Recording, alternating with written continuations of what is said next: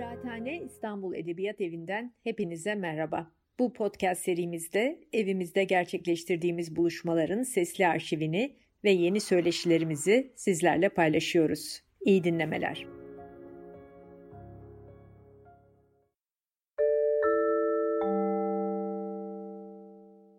Herkese merhabalar. İstanbul Edebiyat Evi'nin düzenlediği Firuzan konuşmalarının sonuncusunda birlikteyiz. Bu son konuşmada şu harika kitaptan bahsedeceğiz. Göğsü Kınalı Serçe. Göğsü kınalı bir serçe varmış ufacık. Gök gürleyince yere yatar da ayaklarını havaya kaldırırmış. Neden böyle yapıyorsun diye sormuşlar. Ah sormayın demiş. Bu dünyada sayısız canlı var. Gökyüzünde gök gürültüsü ve şimşek var. Olur da gök yıkılıverirse çökmesin diye ayaklarımı kaldırıyorum. Böyle dermiş, bir yandan da titrermiş gök gürlerken. Korkumdan dermiş, kırk kantar yağım eriyor. Yahu demişler sen kendin yoksun beş dirhem. Nereden oluyor da kırk kantar yağın eriyor? Alemin kendine göre dirhemi var, kantarı var demiş serçe. Siz ne anlarsınız? Göğsü Kınalı Serçe, Türkiye hakkında resimli kitap.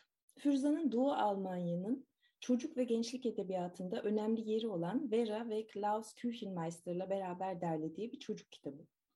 1980 yılında Der Kinderbuch Verlag tarafından basılan kitap, Doğu Almanya'daki okura çocuk kitabı estetiğine sadık kalarak içerik itibariyle kimi zaman daha yetişkin bir söylemle Türkiye'yi ve Türkçe edebiyatı tanıtmayı hedefliyor. 1984 yılında ikinci baskısı da yapılan kitapta Firuza'nın seçtiği ve Arif Çağlar tarafından Almanca'ya çevrilen şiir, masal, fıkra, bilmece gibi yazılı ve sözlü edebiyat örneklerinin yanı sıra yine Vera ve Klaus Küchenmeister'ın ağzından yazılmış fakat çoğunlukla arkadaşımız Firuza'nın anlattığına göre ifadesine yer veren Türkiye'ye dair genel bilgi kısımları var. Göğsü Kınalı Serçe'nin çok güzel çizimlerini yine bu yayın evinin çok sayıda çocuk kitabını resimleyen Elke Bula yapmış. Kitaba adını veren Göğsü Kınalı Serçe Masalı o yıllarda 80, 1980 yılında Cem Yayın Evi'nin çocuk dizisinden aynı isimle çıkmış. Dolayısıyla böyle bir ilhamı e, değinmek mümkün olabilir. Masalın kitaba adını vermesi itibariyle hikayedeki kıssanın kitabı hazırlayanlar için ne anlama geldiğini ve okura ne anlatmak istediğini de biraz e, düşünmekte fayda var. Aslında dediğim gibi fırtınadan çok korkan minik bir serçe yine de olası felaket karşısında direnişini sürdürür. Kendi canından hiç söz açmaz, yeryüzündeki diğer sayısız canlıyı korumaktır esas amacı. Diğer kamdır, dayanışma içindedir küçük bir serçenin, küçük bir ülkenin, küçük bir çocuğun sarsılmaz mukavemetine, mütevazı cesaretine, cömert fedakarlığına, kahramanlık taslamadan dünyaya kafa tutmasına hayranlık vardır masalda. Kitabın merkezinde de ezilmişliği dışlamayan, aşağılanmışları sessizleştirmeyen, dolayısıyla abartıya kaçmayan ama yine de makul ve mümkün bir umut var küçük bir yıldız gibi yanıp sönen bir umut ve direnç. Merhaba çocuklar diyerek ferah ve emin başlayan kitap alemin kantarına güvenle ilerliyor. Öte yandan kış soğuğunda paltosu olmayan fakirleri, 6 yaşında sigara satmaya başlayan çocukları, dar ve karanlık odalarda yaşayan, yabancı bir ülkede hep yabancı kalan göçmenleri, 1 Mayıs 1977'de Taksim Meydanı'nda üzerlerine ateş açılanları, ezilenleri unutturmuyor. Her şeye rağmen yine Nazım Hikmet'in dizeleriyle gelecek günlere güvenimi kaybetmedim hiçbir zaman diye umutla bitiyor kitap. Türkiye'deki sosyalistlerin, Demokratik Alman Cumhuriyeti'nin, Dursun Bebeğin, Orhan Veli'nin sokak kedisinin kapısına güneşli elleriyle çalacak bir gelecek umudu kitap boyunca göz kırpıyor. İlk olarak coğrafya. Türkiye, kitaptan küçük bir alıntı. Türkiye, Almanya Demokratik Cumhuriyeti'nin yedi katı büyüklüğünde bir ülkedir. Batıda Bulgaristan ve Yunanistan ile sınır komşusudur. Kuzeyinde SSCB, doğusunda İran, güneyinde Suriye, Irak ve Kıbrıs ile komşudur. Şöyle de bir harita var.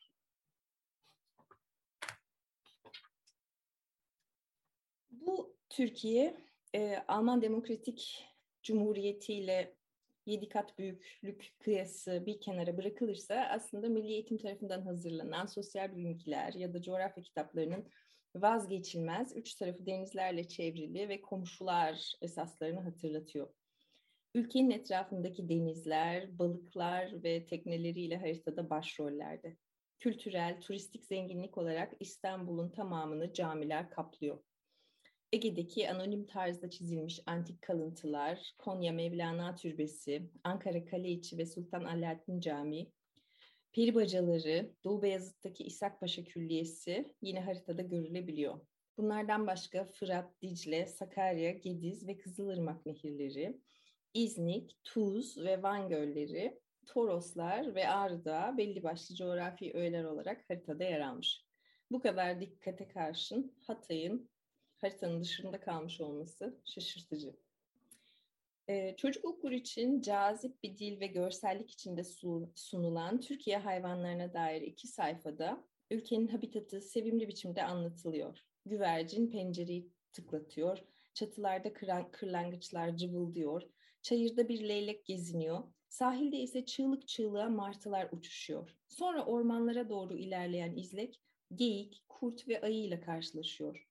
Yılanlar, salyangozlar, kaplumbağalar elbette unutulmuyor.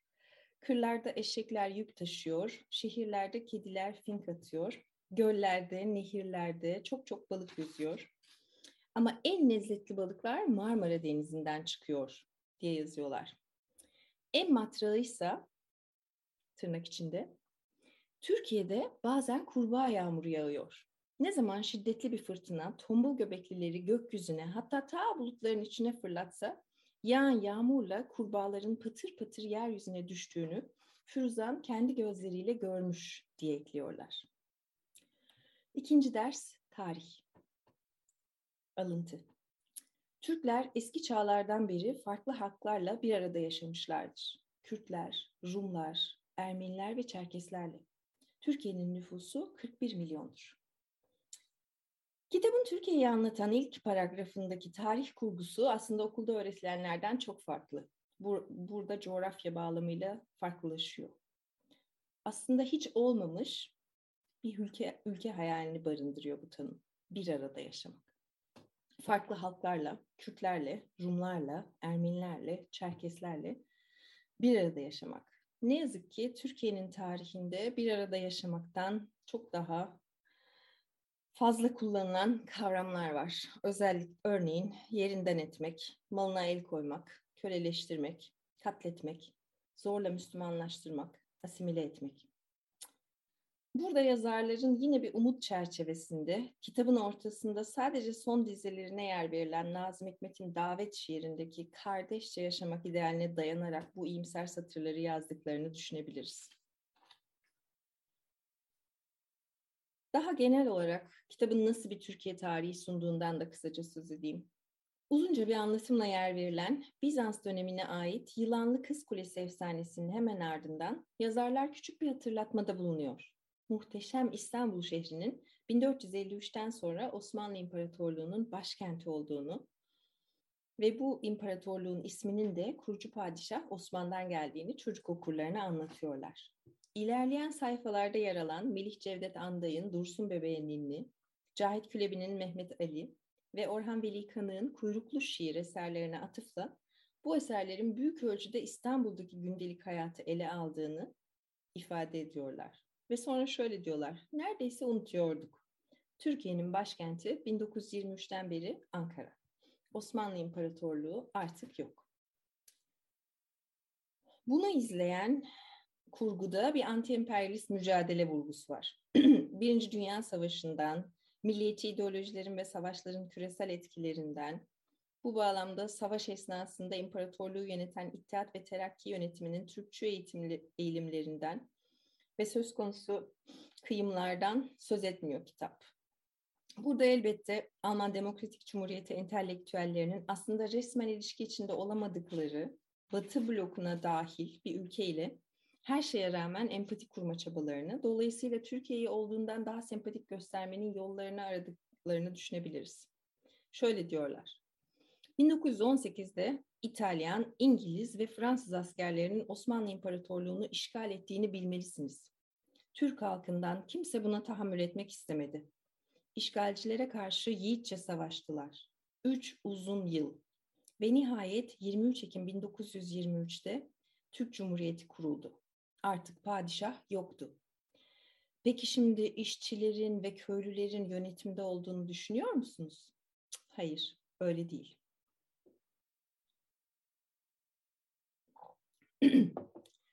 Neden sosyalist, sosyalist bir rejim kurulmadığını açıklamak için Firuza'nın uzmanlığına başvuran Doğu Berlinli yazarlar, ülkedeki zenginlerin mülklerini ve güçlerini alt sınıflarla paylaşmak istemediklerini, işte bu yüzden de halkın kapı eşiğinden süpürdüğü yabancıların kısa süre sonra geri döndüğünü belirtiyor.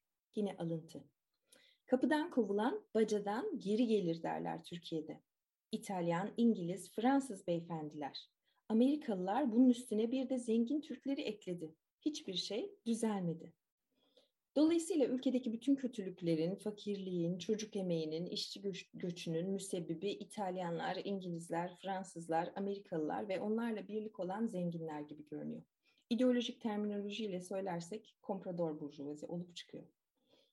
Yazarlar ülkedeki ekonomik ve sosyal adaletsizliklerin bir neticesi olarak işçi göçünü de eleştiriyor. Bu satırlar yazılırken yani 70'lerin sonu 80'lerin başında artık 20 yıldır Almanya'da ana vatanlarından uzakta çalışan ve yaşayan 1,5 milyon Türkiye'li göçmen işçinin aldıkları ücretleri, fiziksel yaşam koşullarının kötülüğünü ve toplum dışına itilmişliklerini sorgulayan satırlarda şüphesiz bir Batı Almanya kritiği okumak mümkün.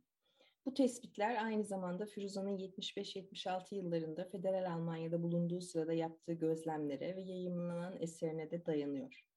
Son satırlarda doğaya ve coğrafyaya duyarlı vatan ve gurbet tasviri ise çok fazla umut vaat etmese de yine bir ihtimalin cazibesine dayanıyor. Birçok Türk ana vatanlarından uzakta çalışıyor. Düşük ücretler karşılığında Yaşadıkları odalar dar ve karanlık, kötü yaşıyorlar. Yabancı bir ülkede yabancı kalıyorlar. Ve sıla hasretiyle güzel İstanbullarını düşünüyorlar. Anadolu ormanlarını, kudretli Ağrı Dağı'nı, Van Gölü'nü ve Marmara Denizi'ndeki balıkları hatırlıyorlar. Şimdi çocuklar. Yine bir alıntıyla başlıyorum. Ya çocuklar diye soracaksınız. Türkiye'de çocuklar ne oynuyor? Evet, böyle bir şey. Okulun ilk gününde bir okul külahları olmuyor.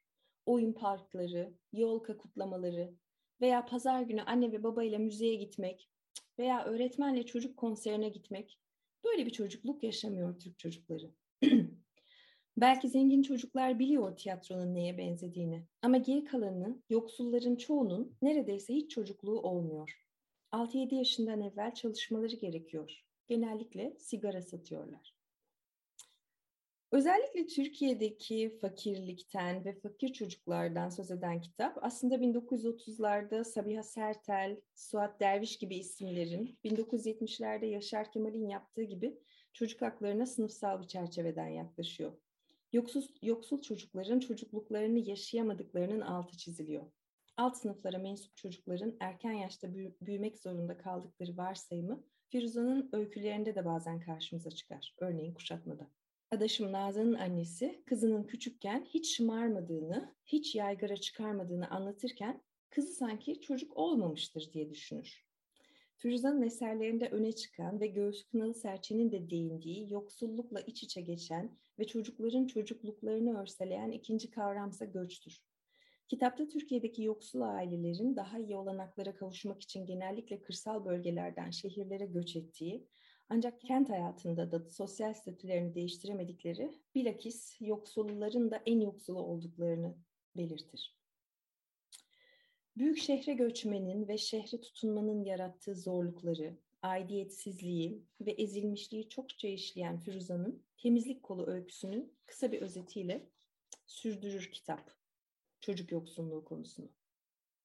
Doğru düzgün bir paltosu olmadığı, El örgüsü hırkasıyla okula geldiği için sınıftaki diğer çocukların dalga geçtiği Hediye'nin ailesi fakirdir. Babası gece bekçisidir.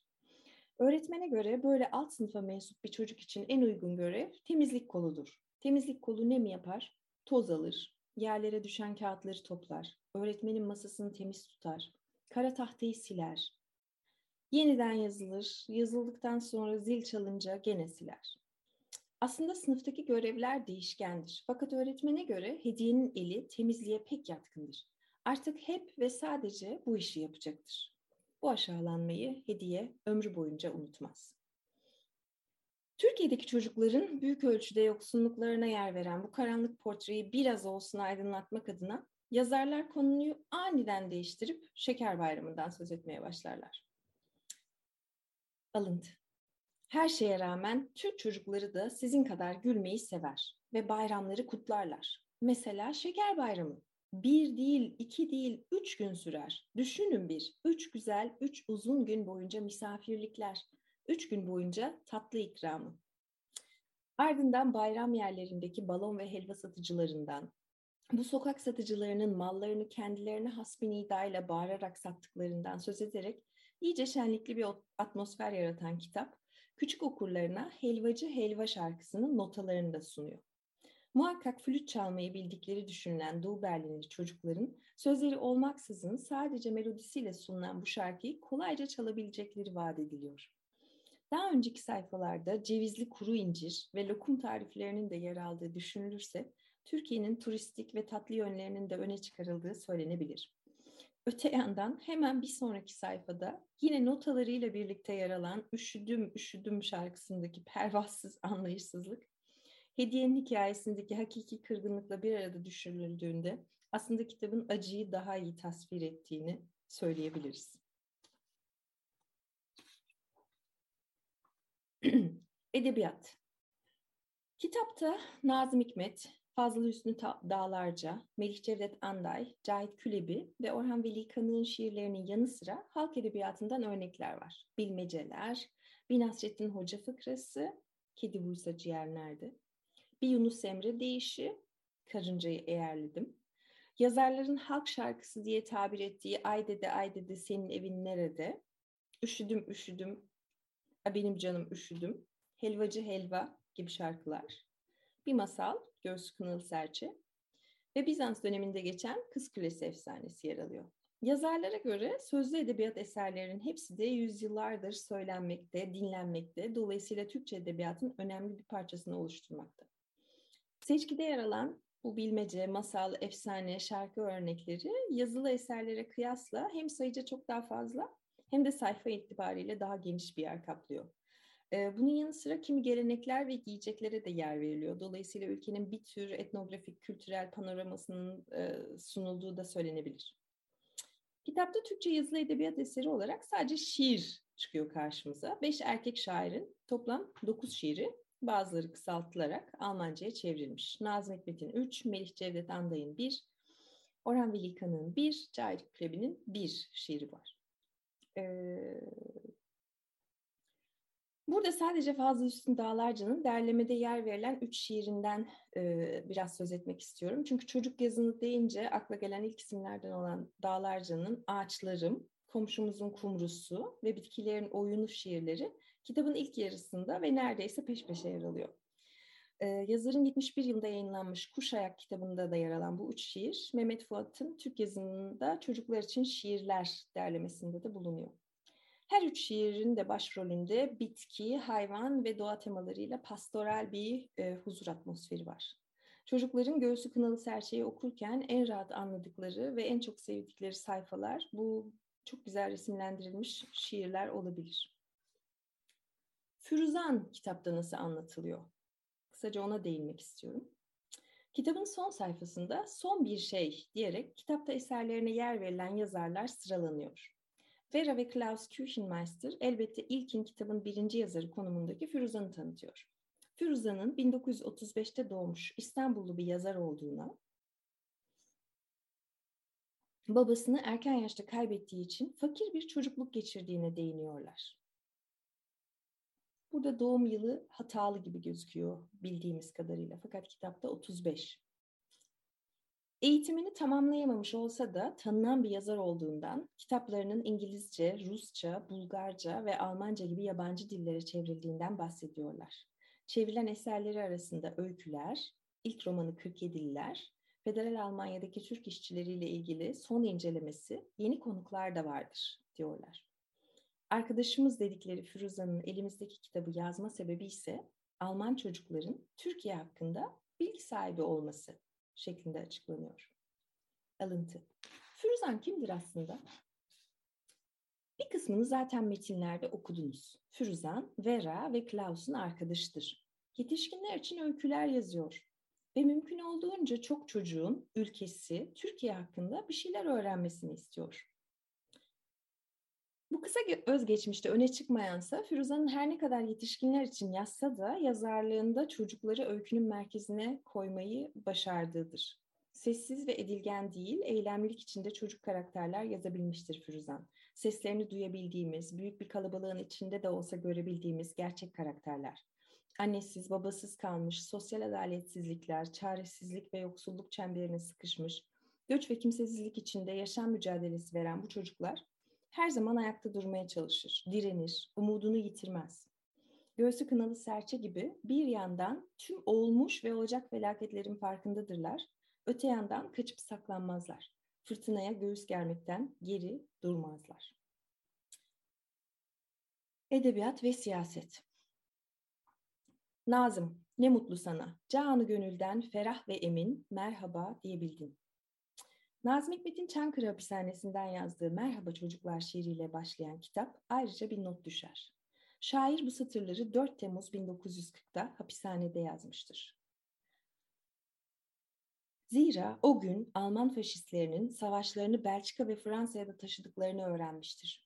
Ve Alman faşistlerinin bir gün Sovyetler Birliği'ne de saldıracaklarını biliyordur. Ama bu aynı zamanda yenilgilerinin de başlangıcı olacaktır. O yüzden de der ki, merhaba çocuklar. Bir geniş, bir büyük merhaba demek. Sonra bitirmeden sözümü yüzünüze bakıp gülerek, kurnaz ve bahtiyar, kırpmak gözümü.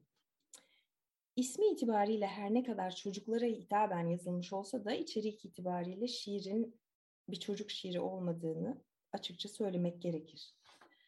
Ve muhtemelen de daha siyasi sebeplerle kitapta yer aldığını da ekleyebiliriz. Artık duvarın öte yanında kalmış olan Alman faşistlerinin Sosyalist Alman Demokratik Cumhuriyeti'ndeki çocuklara büyük düşman olarak tekrar hatırlatılması şüphesiz fazlası göz çıkarmayacak bir eğitim hedefiydi. Kitabın sonundaki kısa biyografisinde Nazım Hikmet'in neredeyse sadece siyasi kariyeri bağlamında tanıtılması, Komünist Parti üyesi olması, yıllarca hapis yatması, Moskova'ya sürgüne gitmesi gibi Doğu Almanya'daki edebiyat ve siyaset ilişkisine de kısmen ışık tutuyor. Şöyle tanıtılıyor. Nazım Hikmet 1902'de doğmuştur. Komünist Parti üyesiydi.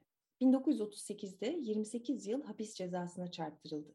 Dünyanın dört bir yanında yapılan protestolar 1950'de hapisten çıkmasını sağladı. 1951'de Moskova'ya gitti. 1963'te ölümüne dek orada yaşadı.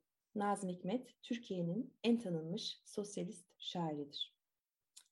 Doğu Alman okurun sosyalist şair Nazım Hikmet'in hayatına ve sanatına olan aşinalığı ve hayranlığı sayesinde Göğsü Kınalı Serçe'nin beğenilmesi ve dolayısıyla olumlu bir Türkiye algısı yaratılması arzulanmış olabilir. Nazım Hikmet'in Firuzan için de bir rol modeli olduğu vurgulanır ve Doğu Almanya'da muhtemelen henüz daha fazla tanınmayan Firuzan'ın yazarlığına da bir nevi referans mektubu eklenmiş olur. Kitabın tarih ve güncel siyasi gelişmeleri daha yakından aktardığı son bölümünde yer alan şiirler ve Küchenmeister çiftinin ağzından yazılan kısımlarda Türkiye'de sosyalizm adına küçük de olsa bir umut ışığı olduğuna işaret edilir. Göğsü kınalı serçe misali mücadeleyi sürdüren, başkalarını ikna etmesi çok kolay olmasa da kendince her şeye rağmen direnen bebekler, kediler ve işçiler çıkar karşımıza. Melih Cevdet Anday'ın Dursun Bebeğe ninnisiyle başlar Umut Tramvayı. Yazarlar Ninni'nin elimizdeki kitap kaleme alınırken yani 70'lerin sonunda Türkiye İşçi Partisi'nin genel başkanı olan Behice Bora'nın 4 Eylül 1951'de cezaevinde doğan oğlu Dursun Hatko için yazıldığını belirtir. Ninni'de doğar doğmaz başlayacak bir kavgaya atılacak bir tosun ve onun aslan gibi anası öne çıkar. Dolayısıyla hapis ve mücadele, su, ışık, hava gibi kundaktan itibaren dünyamızın bir parçası olarak kurgulanır. Alıntı. Daha neler var, neler var daha? İşte kundak, işte hapis, işte kavga, işte dursun bebek bizim dünya. Dandini, dandini, dastani. Ninni'yi takip eden Cihat Küle, Cahit Külebi'nin Mehmet Ali şiirinde şair kendi oğlunun doğumunu ve bu bağlamda İkinci Dünya Savaşı'ndaki savaşı yıllarındaki yoklukları anlatır. Nazım Hikmet'in kitabın ilk sayfasında yer aldığında belirttiğim Merhaba Çocuklar şiirindeki Alman faşistlerinin savaşı yine burada Almanya eleştirisiyle karşımıza çıkar. Zira Mehmet Ali'yi annesi savaş bitiminden 3 ay önce işe giderken yolda doğurmuştur. Zavallı bebeğin annesi yorgundur. Bebek az süt emmiş, az ışık görmüş, az ısınmıştır. Ülkede kıtlık vardır. Ne yiyecek bulabilir insanlar ne de hürriyet. Ancak Külebi'nin şiiri ani bir manevrayla karanlık günlerden iyimser bir geleceğe döndürüverir yüzünü. Özgürlüğün ve ekmeğin bol olduğu günler vaat eder. Zeytinyağı ve ekmek kadar kıttı özgürlük memlekette. Büyüdüğü zaman akranları Mehmet Ali'nin her şey bol olur elbette. Anday ve Külebi'nin eserlerinin ardından gelen kuyruklu şiir, iki aynı canlının iki ayrı hayat yaşamasını, varsıllık, yoksulluk, kapitalizm, sosyalizm, doğu, batı gibi kullanışlı ikiliklere ilham verecek biçimde ortaya koyuyor. Yazarlar elbette şiiri yorumlamıyor. Ancak 1950 yılında hayatını kaybeden şairin şiirlerinde yenilikçi bir biçimde halk dilini kullandığını, dolayısıyla Türkiye Edebiyatı için son derece önemli bir isim olduğunu belirtiyorlar. Yukarıda değindiğim kısa Türkiye tarihinin ardından 1918'de işgal, 1923'te Cumhuriyet diye özetlediğim kısımdan yazarlar şu sürpriz bir şekilde Kanlı 1 Mayıs'a atlıyorlar. Cumhuriyet tarihi boyunca 50 yıl kutlanmayan 1 Mayıs'ın ilk defa 1976 yılında Devrimci İşçi Sendikaları Konfederasyonu DİSK öncülüğünde Taksim Meydanı'nda gerçekleştirildiğini belirtiyorlar. 1 Mayıs 1977 günü ise sadece İstanbul'da 500 bin kişinin sokakları arşınladığı iftiharla anlatılıyor. Ancak bildiğimiz üzere hikaye mutlu sonla bitmiyor. Alıntı. 1 Mayıs 1977'de faşistler eyleme saldırdı. Birçok protestocuyu öldürdüler. Diğerleri polis tarafından aşırı kalabalık hapishanelere sürüklendi. Çocuklara neden tüm bunları anlattıklarını da son satırlarında dile getiren yazarlar, çocukların Türkiye lafı geçince artık kulaklarını dört açmalarını, çünkü bundan böyle her şeyi bildiklerini iddia ediyorlar. Firuzan, Vera ve Klaus'un çocuklardan ricası bu ilgi ve alakadır.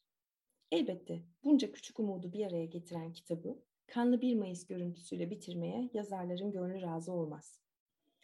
Çocuklar kitabın en son sayfasında yine Nazım Hikmet'in bir şiirini okuyacaktır. Kör kuyularda merdivensiz kalsa da müsterik olmayı başaran şairin 1939 yılında İstanbul hapishanesinden yazdığı bir numaralı şiirin son bölümüyle istikbali olan inançlarına sıkı sıkıya sarılarak kitabı kapatacaklardır. Sevgilim, bu ayak sesleri bu katliamda hürriyetimi, ekmeğimi ve seni kaybettiğim oldu. Fakat açlığın, karanlığın ve çığlıkların içinden güneşli elleriyle kapımızı çalacak olan gelecek günlere güvenimi kaybetmedim hiçbir zaman. Herkese daha fazla umut, daha fazla güneş diliyorum. Çok teşekkürler.